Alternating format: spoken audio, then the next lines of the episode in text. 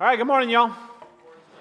Welcome to Trailhead. My name is Steve. I'm the lead pastor. Thanks for joining us this morning as we continue our study in the book of Romans. Again, remind you if you haven't picked one up, please do so. We have some on the table in the lobby. Uh, grab one, okay? It, it really is our goal to equip you to get the most out of this study, and you will get the most out of it if you actually engage the Word of God during the week, right? Actually studying and, and reading the, the passage I'm going to be preaching the week before we get there and, and digging into it. And, and, then, of course, take some notes during the sermon and, and, and then some questions to push you out into to community after and a place for devotional prayer. Grab it, okay? We broke the book of Romans into five sections. We're going to be producing a book for each section. I would love it if at the end of this study you have all five books sitting on your shelf as a personal record of your journey through the book of Romans what God has shown you, how God has impacted you, how God has worked in you through this process. So, so please engage. Uh, we created these resources specifically for that. If you've already fallen off the bandwagon, if you got a book and you haven't done it for a couple weeks, just jump back on. Okay, that's the nice thing about the train. It always comes back around. Okay, just get back on and, and, and keep going. Okay? All right, I want to give you a heads up. Next week, our sermon is going to be PG 13.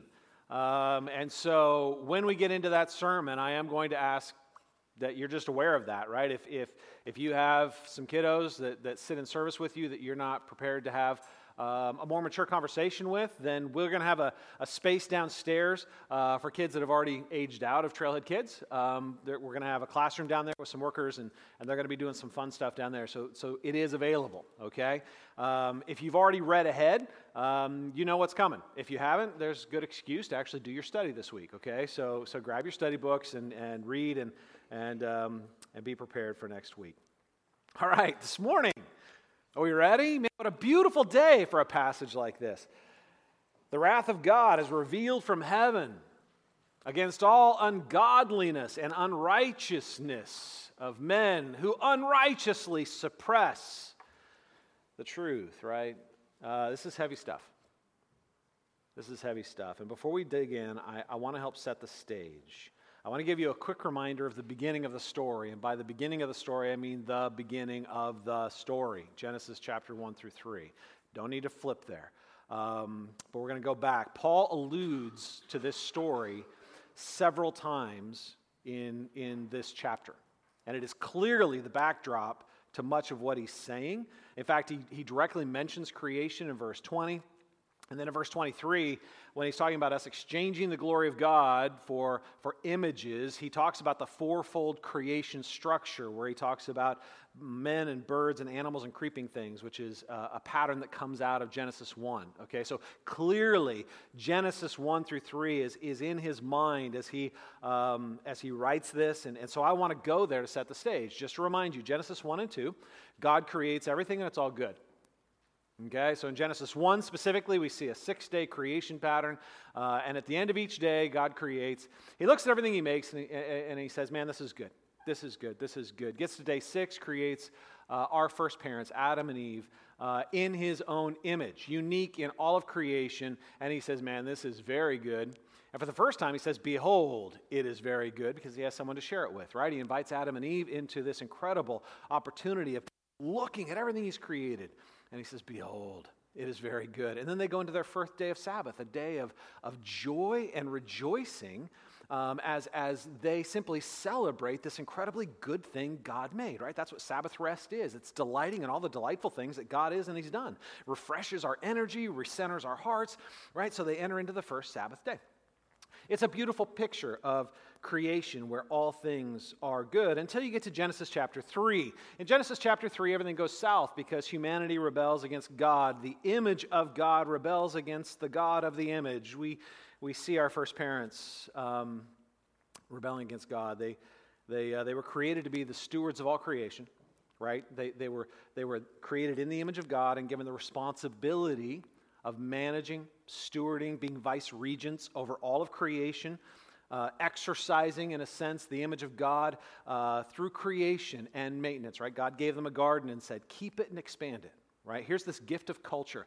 Be culture makers. Keep this gift of culture and create more culture. Have children and populate the world and continue to, to bear my image. And, and they rejected that, right? Um, they, they rebel against being image bearers and they reject their stewardship. They decided that instead of being created in the image of God, they want to be like God. And what that means is they, they don't want to be little images of God dependent on God, they want to be co equal with God.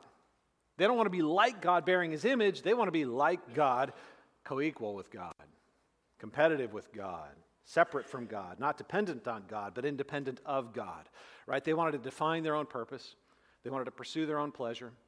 They wanted to mark the boundary of their own glory, and they wanted to establish their own security. So they rebelled against God. There's a condition, um, a medical condition called pica. Um, it's common, more common among pregnant people, but it, but it really spans. It's something that when I first learned about it, it was kind of fascinating to me. Pica is this thing where where people have a strong, impulsive desire to eat things that aren't food, like dirt. Okay? They want to eat dirt, uh, they want to eat chalk. They have these crazy cravings for charcoal. Um, it, it, it, can really be all kinds of things, um, smoke cigarettes. Um, it, it's all kinds of stuff. And, and they don't know exactly what causes pica. They don't know exactly what the, the things are that create it. It can be actually a whole slew of different things. But the predominant medical thinking is that what creates it or what drives it is a lack of minerals in the human body. That, that, that you are lacking certain basic minerals necessary for existence, and so it creates within you a craving to eat something in an attempt to, to gain those minerals, like a lack of iron, back into your system. The irony, of course, is that no matter how much dirt you eat, you're never going to gain the iron you need, right? No matter how much chalk you eat, it's not going to give your body the basic building blocks it needs. It creates these, these, these appetites to eat things that cannot give you what you desire. That's a lot like what happened to humanity in Genesis chapter 3. In Genesis chapter 3, what we see is that we end up with disordered desires. We all crave genuine purpose. Think about it. We all crave genuine purpose, something truly meaningful to drive our lives, to give us significance, to give us dignity, to give us honor. We, we all crave purpose. We all crave security. We all want to be safe, right? We, we want to be able to, to, to enjoy the fullness of life without the continual threat of, of harm and danger and woundedness. We all crave security. We all crave approval. We all want to know that we're loved and that we're lovable, that we are unconditionally accepted, that we're delighted in. We, we, we crave approval. We all yearn for genuine rest and pleasure right? We all yearn for the ability to be truly refreshed in joy. These are fundamental, basic human cravings, right? The problem is they've been cut off from the source that feeds them. We were created in the image of God to have our deepest desires met in God. He's an infinite God capable to, to fulfill our infinite desires. And the more hungry we get, the more fulfilling He becomes, right? God was designed to, to meet our basic needs for purpose, security, approval, and, and rest and pleasure. The appetites remained even though we were separated from the God who feeds those appetites, and so it drove us to consume things that don't nourish us. It drove us to start looking to things that God created to do for us what only God could do, to be for us what only God could be. What I'm talking about is the birth of idolatry. When we talk about idolatry, uh, a lot of us think about, you know, the ancient civilizations where they would, you know, take a lump of wood and carve it into some image and set it up, and they'd make sacrifices to it, and they would basically say, You now represent my God, and I'm going to make petitions to you in the hope that the God behind you will actually meet me in my need. We don't necessarily have statues of cats in our living room. You might, I don't know. Most of us do not have statues of cats in our, in our living room, but we do try to satisfy our eternal longings with temporal things. We do look to the things God created to do for us what only God can do and to be for us what only God can be. Right? We, we worship Worship, a way of looking at worship is pouring yourself out in hope of receiving something back. You pour yourself out in worship to your job in hope that it's going to meet your deeper need for genuine significance, purpose, value, and dignity. You, you pour yourself out to your family in the hope that, that it is going to meet your deeper need for genuine love and unconditional acceptance. You, you pour yourself out to your 401ks in your hope that it's going to meet your deeper need for genuine security.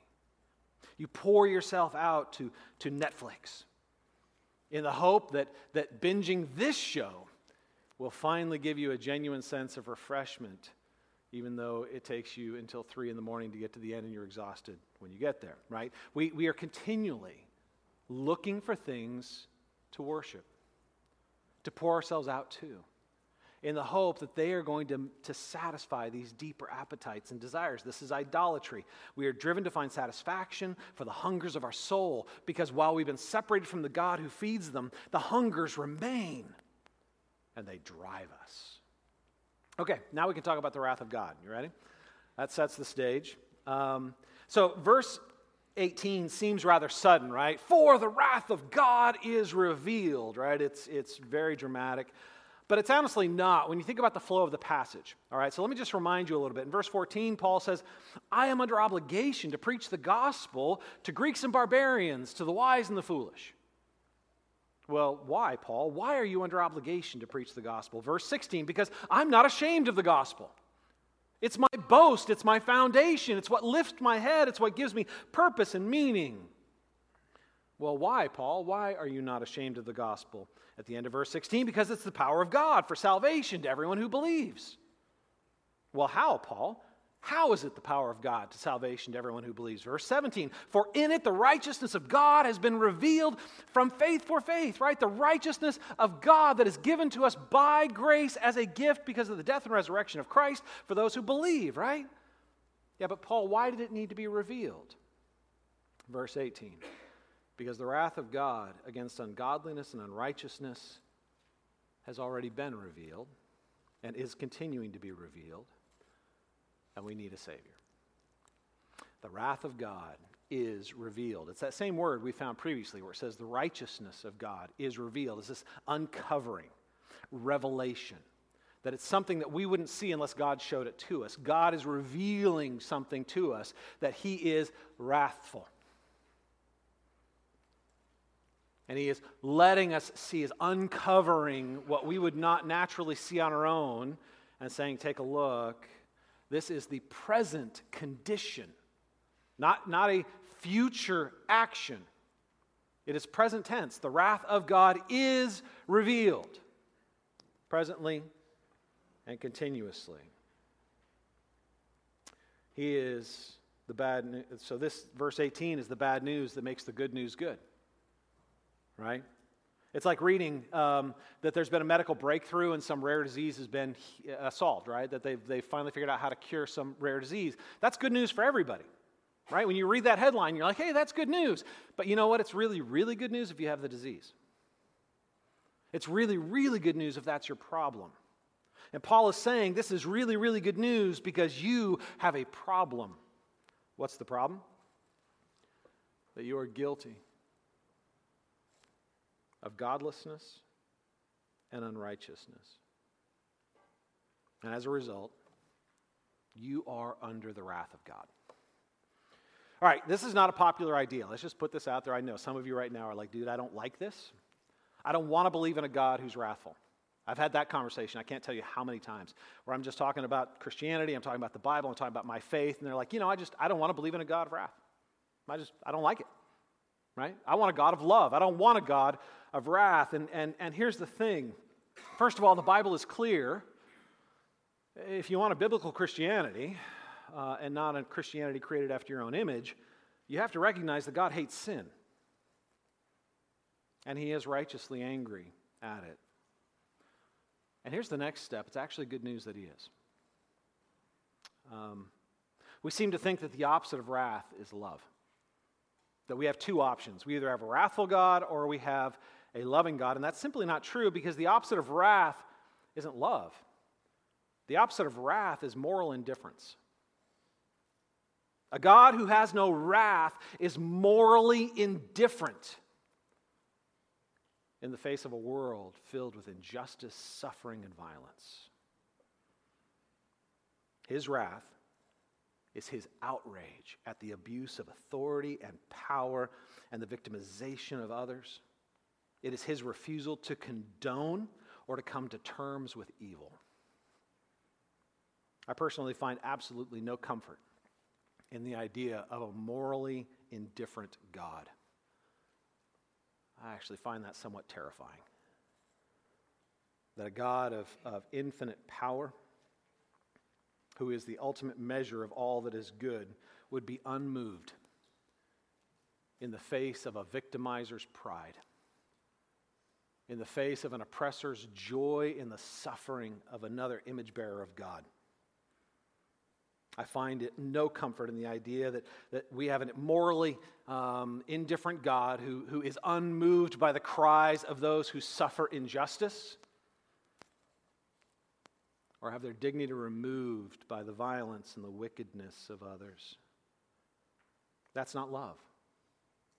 The opposite of wrath is not love, it's moral indifference. See, love is the very thing that gives birth to wrath. Because God loves, He is outraged.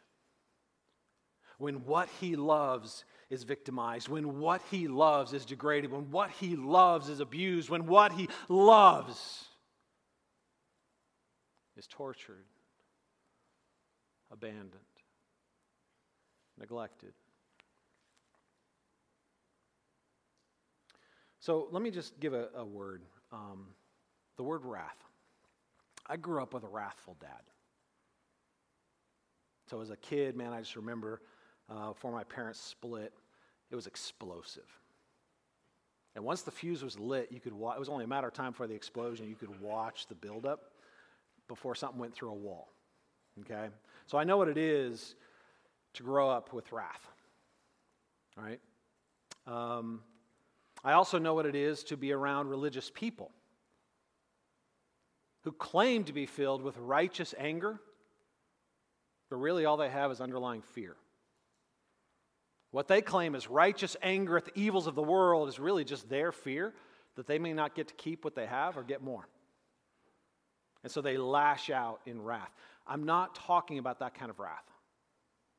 When we talk about the wrath of God, we are not talking about human anger. It is not capricious. It is not vindictive. It is not rooted in God's vanity, and it is not driven by his fear. God's wrath is his holy hostility toward evil. It is his righteous indignation at the exploitation and abuse of what is good and what turns the flourishing of life into suffering. His anger.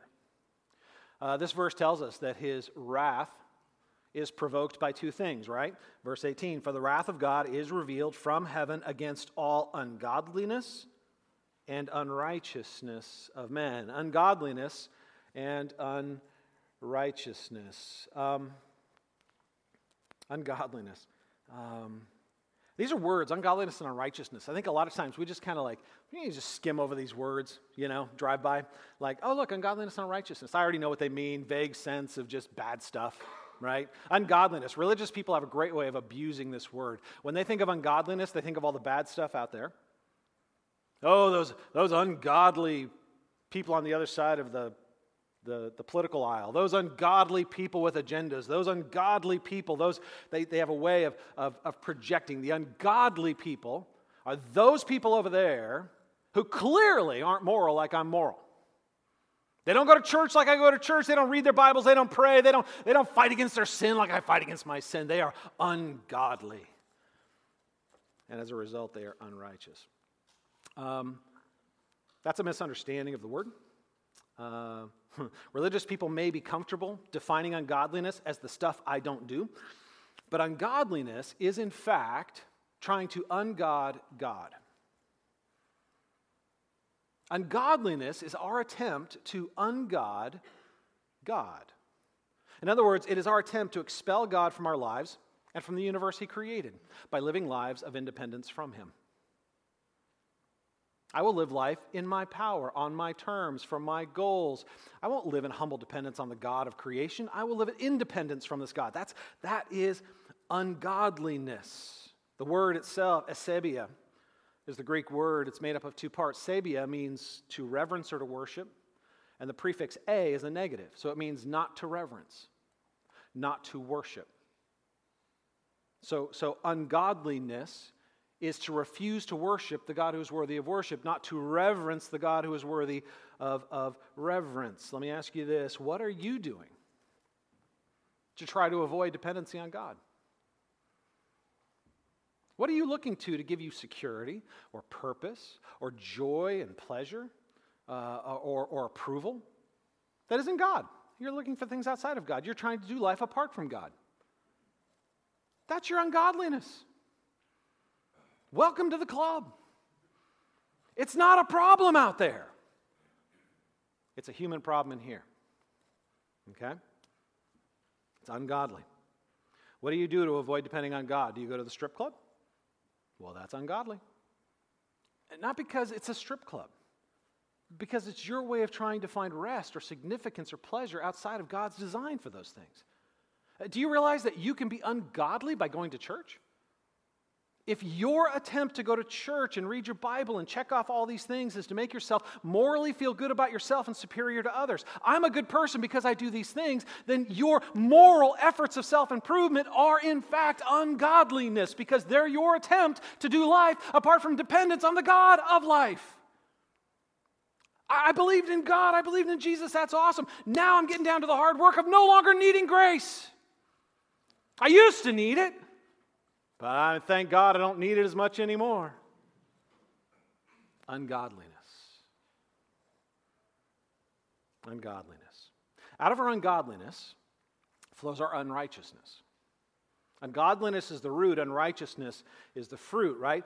Um, ungodliness, our determination to ungod God, flows into our unrighteousness. The word for unrighteousness is the Greek word adikia. Dekia Dekia is the word for for right, righteous, or just.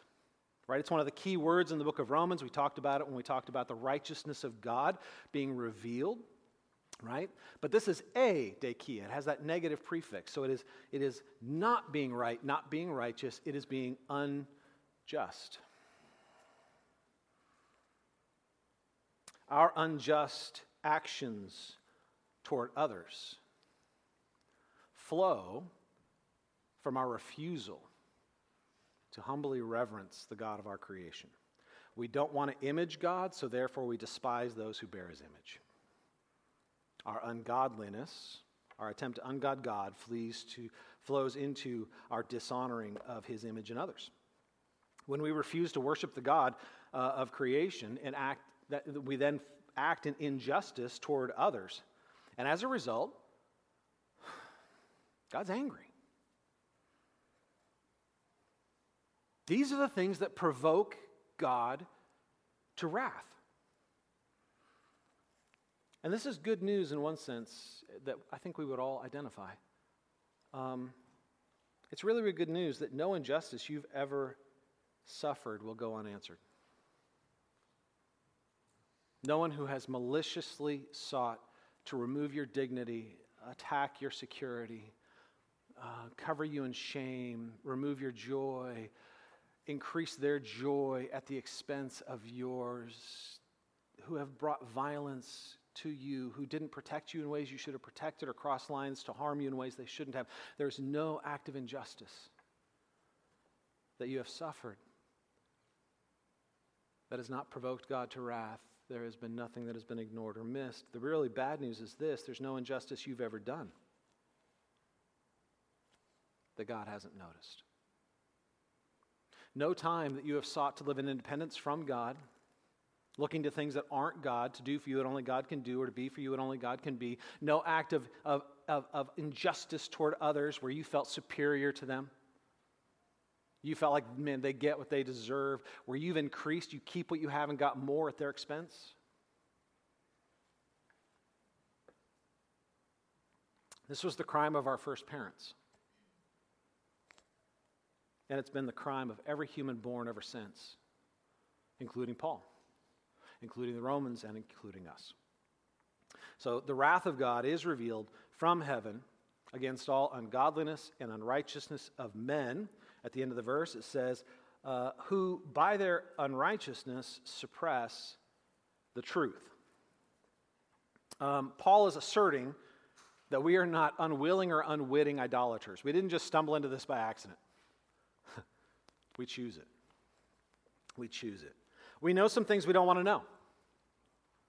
And because we know things we don't want to know, what do we do? We take that truth and we suppress it. We push it down because it's inconvenient, it's challenging, we don't, we don't want it. So that leads to a very natural question what do we know? Right? What do we know that we suppress? Right? Verses 19 and 20. For what can be known about God, notice not all things can be known about God, but what can be known because He's revealed it to us is plain, because God has shown it to them. Verse 20. What is what's been made plain? For his invisible attributes, things you couldn't see or know without the revelation, namely his eternal power and divine nature, have been clearly perceived ever since the creation of the world in the things that have been made. So they are without excuse. God's invisible attributes, his eternal power and his divine nature, have been made clear in the things that God have made. All right, so think about it like this Adam and Eve obviously knew a lot more about God than we do. right? They hung out with him, right? In the cool of the evening, Adam and Eve got to walk around with God. I don't know what that was like, but it must have been awesome, right? God just showed up in the cool of the evening. They hung out, talked about the work of the day, had a few laughs, uh, you know, enjoyed some really, really good food. And then Adam and Eve went to sleep, and, and it was cool, right? Um, I have no doubt that when they were raising their dysfunctional family, and especially when one of their sons murdered their other son, they were not filled with regret and longing for those quiet, cool evenings of tremendous joy. They knew God in a way their children didn't, and they passed those stories on. But as, as humanity moves forward, those stories become more and more distant. Right? Pretty soon, um, the, the knowledge of God is, is, is becoming more and more diffuse and, and, and spread out and, and, and more and more filled with, with legend and myth and, and, and uh, assumptions and doubt. Um, but all descendants, Adam and Eve, their children, their children's children, all the way down to us, all of us have received a specific revelation that reveals to us the divine nature of God and his power. That he is and that he's powerful. Most commentators would argue that this is the revelation that comes to us through nature. Uh, we see this testimony in the Old Testament, right? In the Old Testament, in Psalm 19, 1 through 3, I'll put it on the screen behind me.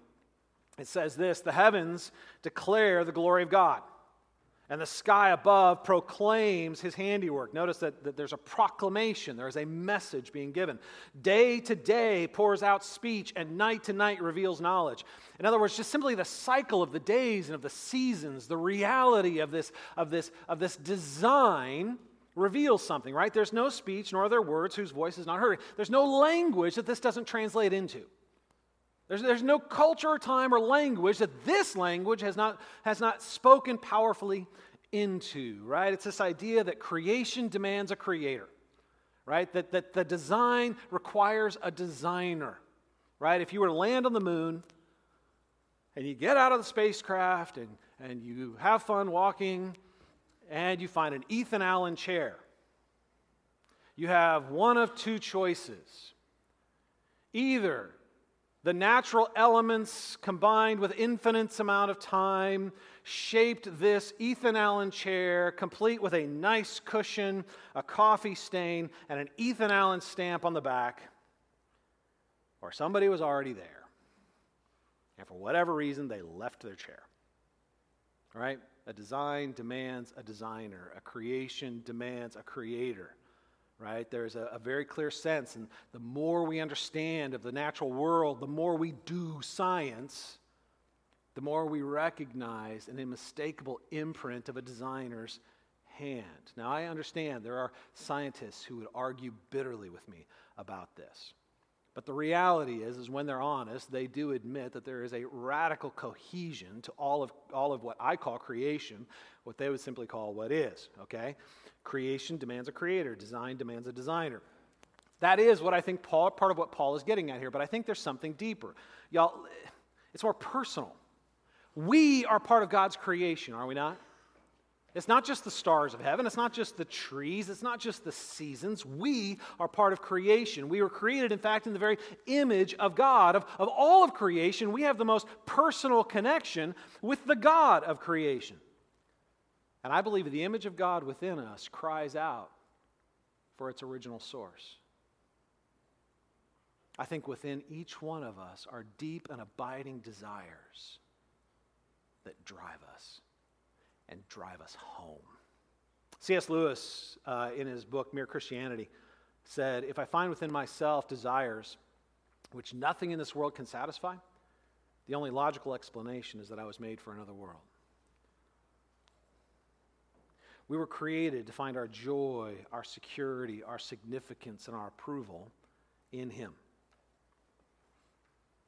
And we know, listen to me, y'all, I'm not telling you anything you don't know. We know that the stuff we're running after, all the money, the status, the promotions, none of it is going to give us what we really want. We already know this. I'm not telling you anything you don't already know. We just don't want to know it. So what do we do? We suppress it so that we can keep chasing the things that don't give us what we want. None of it will give us what we really want because it's His divine nature that we truly crave. The problem is, divine nature, His divine nature that He's revealed, also comes with His eternal power. His divine nature we want, His eternal power, not so much. Because that challenges our attempt to be little gods to do life on my terms, in my way, to pursue what I want to pursue when I want to pursue it, in order to be independent and no longer completely and eternally dependent on God. We want all the goodness of God without any of the obligation to God. So we suppress the truth and instead climb back onto our treadmills, pretending like we're actually getting somewhere, working and working and working and pretend like we're not running from God as we chase the things that aren't God. So we are without excuse. We are without excuse. What's the result? Verses 21 through 23. For although they knew God, they did not honor him as God or give thanks to him, but they became futile in their thinking, and their foolish hearts were darkened. Claiming to be wise, they became fools and exchanged the glory of the immortal God for images, resembling mortal man and birds and animals and creeping things. Instead of honoring God, the source of life and goodness, instead of being grateful, Right? Remember, gratitude is different than saying thank you. You can say thank you without experiencing gratitude. Gratitude is an experience of the heart where we are humbled by the gift and we take joy in the giver. Gratitude. Gratitude is a profound experience in which we are humbled by the gift and we take joy in the giver. It's very, very different than simply saying thank you. It is a, if you feel gratitude, you can't help but say thank you. And maybe not even with words, maybe in some other way, but, but it drives you because it's love. Gratitude is rooted in receiving love and in giving love, right? Instead of honoring God and being grateful, they instead became futile in their thinking. Futile. word futile means empty, useless, fruitless. I like that word, fruitless. I like metaphors. I mean, what better description is there for, for what we see around us in our culture today? Fruitless. A lot, a lot, a lot of energy. Not a lot of fruit. Right? What we're chasing. I mean, what are you chasing to try to finally get the fullness of life? Money? More money? More money will finally deliver you into the fullness of life? What is it? Is, is, it, is it fame? More people know my name. More people celebrate my presence. More people pretend like they know me even though they don't. Fame? Is, is, it, is it beauty? If I could just have sculpted abs, then finally people will like my Instagram. Is it experiences? If I can just have one more experience, go one more place I haven't been, see one more thing I haven't seen, take one more picture I haven't taken. What are you chasing to try to get the fullness of life? And how much of it do you need to get there? You already know the answer because the answer is always the same. How much more do you need? A little more. Because it never gets you there. There's great irony in this. I mean, look at our culture, y'all. Look at the people who have the most of what you want. Are they the picture of the fulfilled life? Are they emotionally well balanced, healthy, respectful, full of joy and freedom? No! They're insane! Don't we already know this? Every generation has a multitude of examples of people who suddenly and miraculously found themselves on top of the mountain we're trying to climb. And they go crazy because they got everything they wanted and it gave them nothing of what they truly needed. Yet we can't help ourselves envying them. I've had people look me in the face and say, Steve, I know it's not going to do what you said. I know it's not going to do it, but I want to experience it for myself. Futile. Empty thinking, fruitless systems that promise life, but at the end, all you're left with is an empty imitation. But you can't stop trying more, claiming to be wise we've become fools. We've exchanged the glory, the glory of an immortal God, the source and original stuff of life, for images. Images resemble men and beasts and birds and bugs. There's something really, really powerful here. We were created to be the stewards over all creation. The fourfold creation of life. We were designed to be the stewards over these things, but in our determination to be little gods, we now look to these little things and worship them and plead with them, Will you please make me feel like a God? The things over which we were to exercise godly dominion. we now, in the futility of our minds and in the darkness of our hearts, pour ourselves out to them in worship, asking them to meet the deep desires of our heart, which they never can.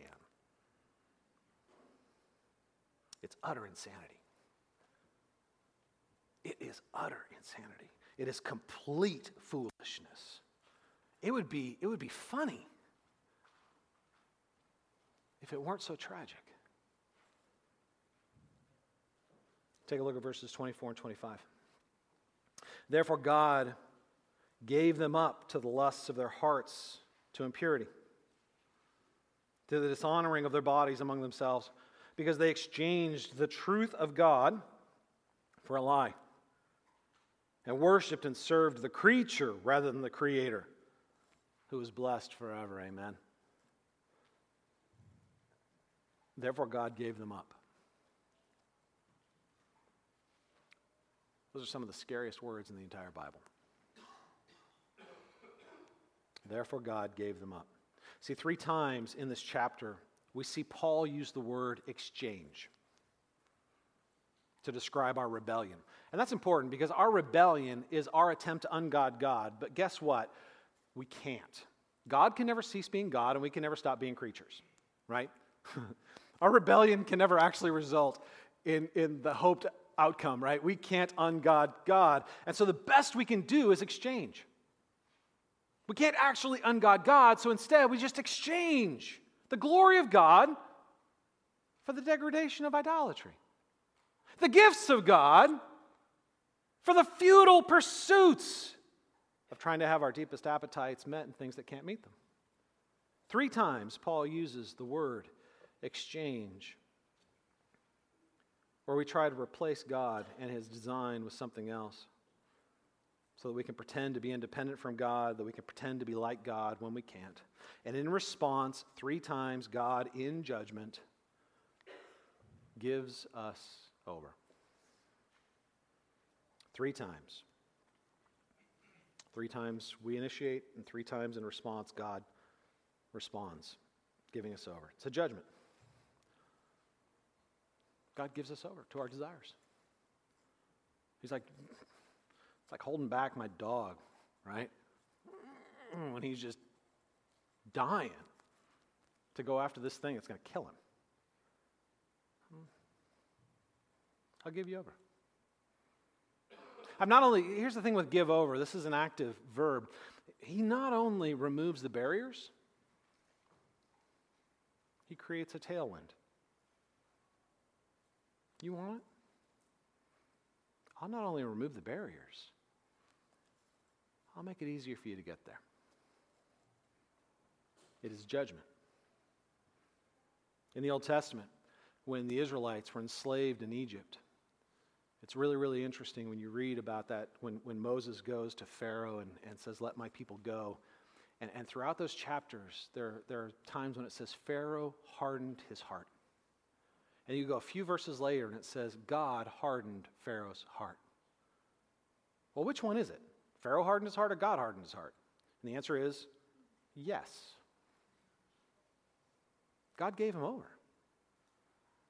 You really want to fight me? You really want to enslave my people?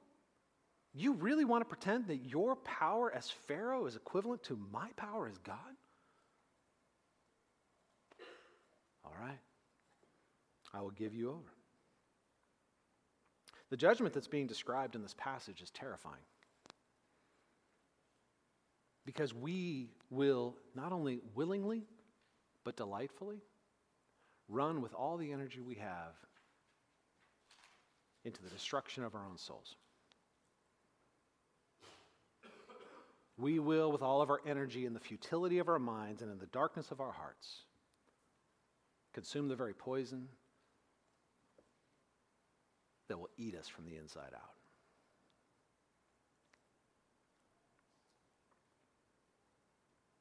So there you go, there's our passage. Cheerful stuff. It's the bad news that makes the good news good. So let me give you three observations as I wrap up. Uh, this isn't one of those sermons where I'm going to come and say, here's some great application points. this isn't a practical sermon, right? This isn't one of those sermons that helps you balance your checkbook and have a better marriage. Um, but it is one of those sermons that can give you tremendous insight into the nature of your own heart. So, a few things I just want us to see um, coming out of this. First, uh, Paul speaks in, the chap- in this chapter in the third person. I don't know if you noticed that. He keeps saying God gave them over to the lusts of their heart instead of saying God gave us. Wouldn't that be different if, God, if he said us and we instead of they and them? Right? But he doesn't. He uses the third person, they and them. And I, and I think there's two good reasons. The first is, again, in Eastern contexts, uh, they favor indirect confrontation. Right? In Eastern contexts, instead of coming straight at people and having direct conversations of confrontation where people are in danger of losing face um, and going down the honor scale, he instead um, creates an environment where he can, he can call something out and then invites us to see ourselves in it. Okay? So it's, it's indirect. But I think there's another thing going on here. I think Paul knows that we are really, really tempted when we read these verses and read they to see other people and not ourselves.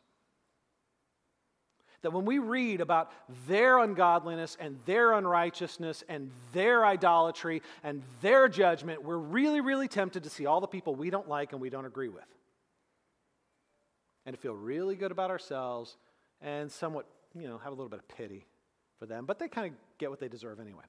I think Paul's okay with us feeling that way through chapter 1. Because something's going to happen in chapter 2 right? If you don't approach this passage with humility, there's going to be a gut punch of humility coming in chapter 2. Who are you, oh man? We're going to get there.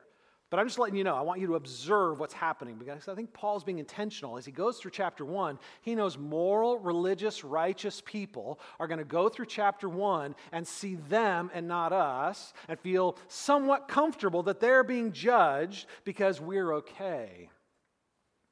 So I'm just letting you know that's coming, and no, you're not supposed to be off the hook. Secondly, this whole chapter is about the wrath of God, but it's really interesting that the word sin never appears in this chapter. The Greek word hamartia, sin. It means missing the mark. Never appears in this chapter. Now, why is that important? Because the word sin, which is used in the book of Romans, we'll get there, we'll talk about it. It means to miss the mark. It's talking about moral failure. It's talking about not doing the things you're supposed to do or doing the things you're not supposed to do, right? It is missing the mark. And hamartia is not the point of chapter 1. He's not talking about missing the mark. The language that he uses in chapter 1 is drenched in honor and the rejection of honor. Our root sin isn't that we choose to do the wrong thing. Our root sin is that we refuse to honor God as God. And we refuse to move in gratitude toward Him, which is a humble joy at His presence. Our root offense against others isn't that we, we sin against them, that is an offense, but the real root is that we refuse to honor the image of God in them. That's why we feel free to sin against them. That's why we feel free to say negative things about them, to say negative things to them, to abuse them, to exploit them, to, to say, well, that's your suffering, but at least I benefit from it. What allows us to do that is at its root a refusal to honor the image of God in them. Ungodliness and unrighteousness. Our lack of reverence for God leads to our injustice to others. So he's going to talk about sin later, but I think it's important that we, we, we recognize that in chapter 1, he's exploring the root of that sin. Because the root isn't our lack of moral performance, that, that's the fruit. The root is our lack of genuine honor and reverence for God and honor for others. Third, and lastly, isn't it incredibly good news that the righteousness of God has been revealed?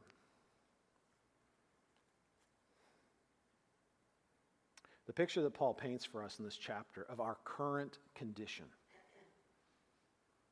and our rebellion against God is terrifying.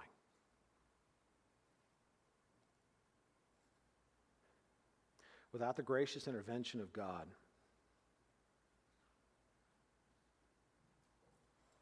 we would run to our own destruction. God would in his judgment, answer our every prayer, giving us exactly what we ask for, knowing that it'll take us exactly where we don't want to go. And we would fill ourselves with bitterness and pain, swallowing the poison and suffering the results, and we would be blaming God for the result of our own choices. Were it not for the grace of God the righteousness of God. It's like the person praying to win the lotto, unaware that winning all the money is going to cost him everything valuable in his life. we get what we want and lose everything we need. How can we not, like Paul, let this message renew our joy in a God who substituted himself for us? That's the message of the cross. Jesus didn't just die to be a moral example, He died to be a just Savior, a substitute. One who bore the wrath we deserved so that we could be freed into a blessing we could never earn. I am not ashamed of the gospel of God. For it is the power of God of salvation to everyone who believes, to the Jew first and also to the Greek. For in it the righteousness of God has been revealed from faith for faith, as it is written, the just shall live by faith. Isn't that good news? I'm going to close this in word of prayer. We'll take some time for reflection, and we will share communion in a moment. Father, I thank you. Um, I thank you for the gift of revelation, even when it reveals things I don't want to see. The wrath of God is revealed. Man, I don't want to see that. I don't want to see that you're angry, and I don't want to see why you're angry because it exposes my guilt, highlights my cosmic treason. My selfishness, my pettiness, my, my glory grubbing and grabbing little hands trying to steal from you what I can never take. But Lord, it's real. And I thank you that it is in grace that you reveal not only your wrath, but your divine and gracious plan to deliver me from it. You have also revealed that the very righteousness of God is available to me by faith if I simply trust. Once again, trust, even as our original parents were called to trust and be dependent on you as the source of all that is good. I pray for us that we would be progressively freed from the insanity of our idolatry and freed into the joyous freedom, the dignity, the honor of being those that are loved by you and are being set free into the glorious kingdom you have created for us. You guys take a few minutes and pray. We'll share communion in a moment.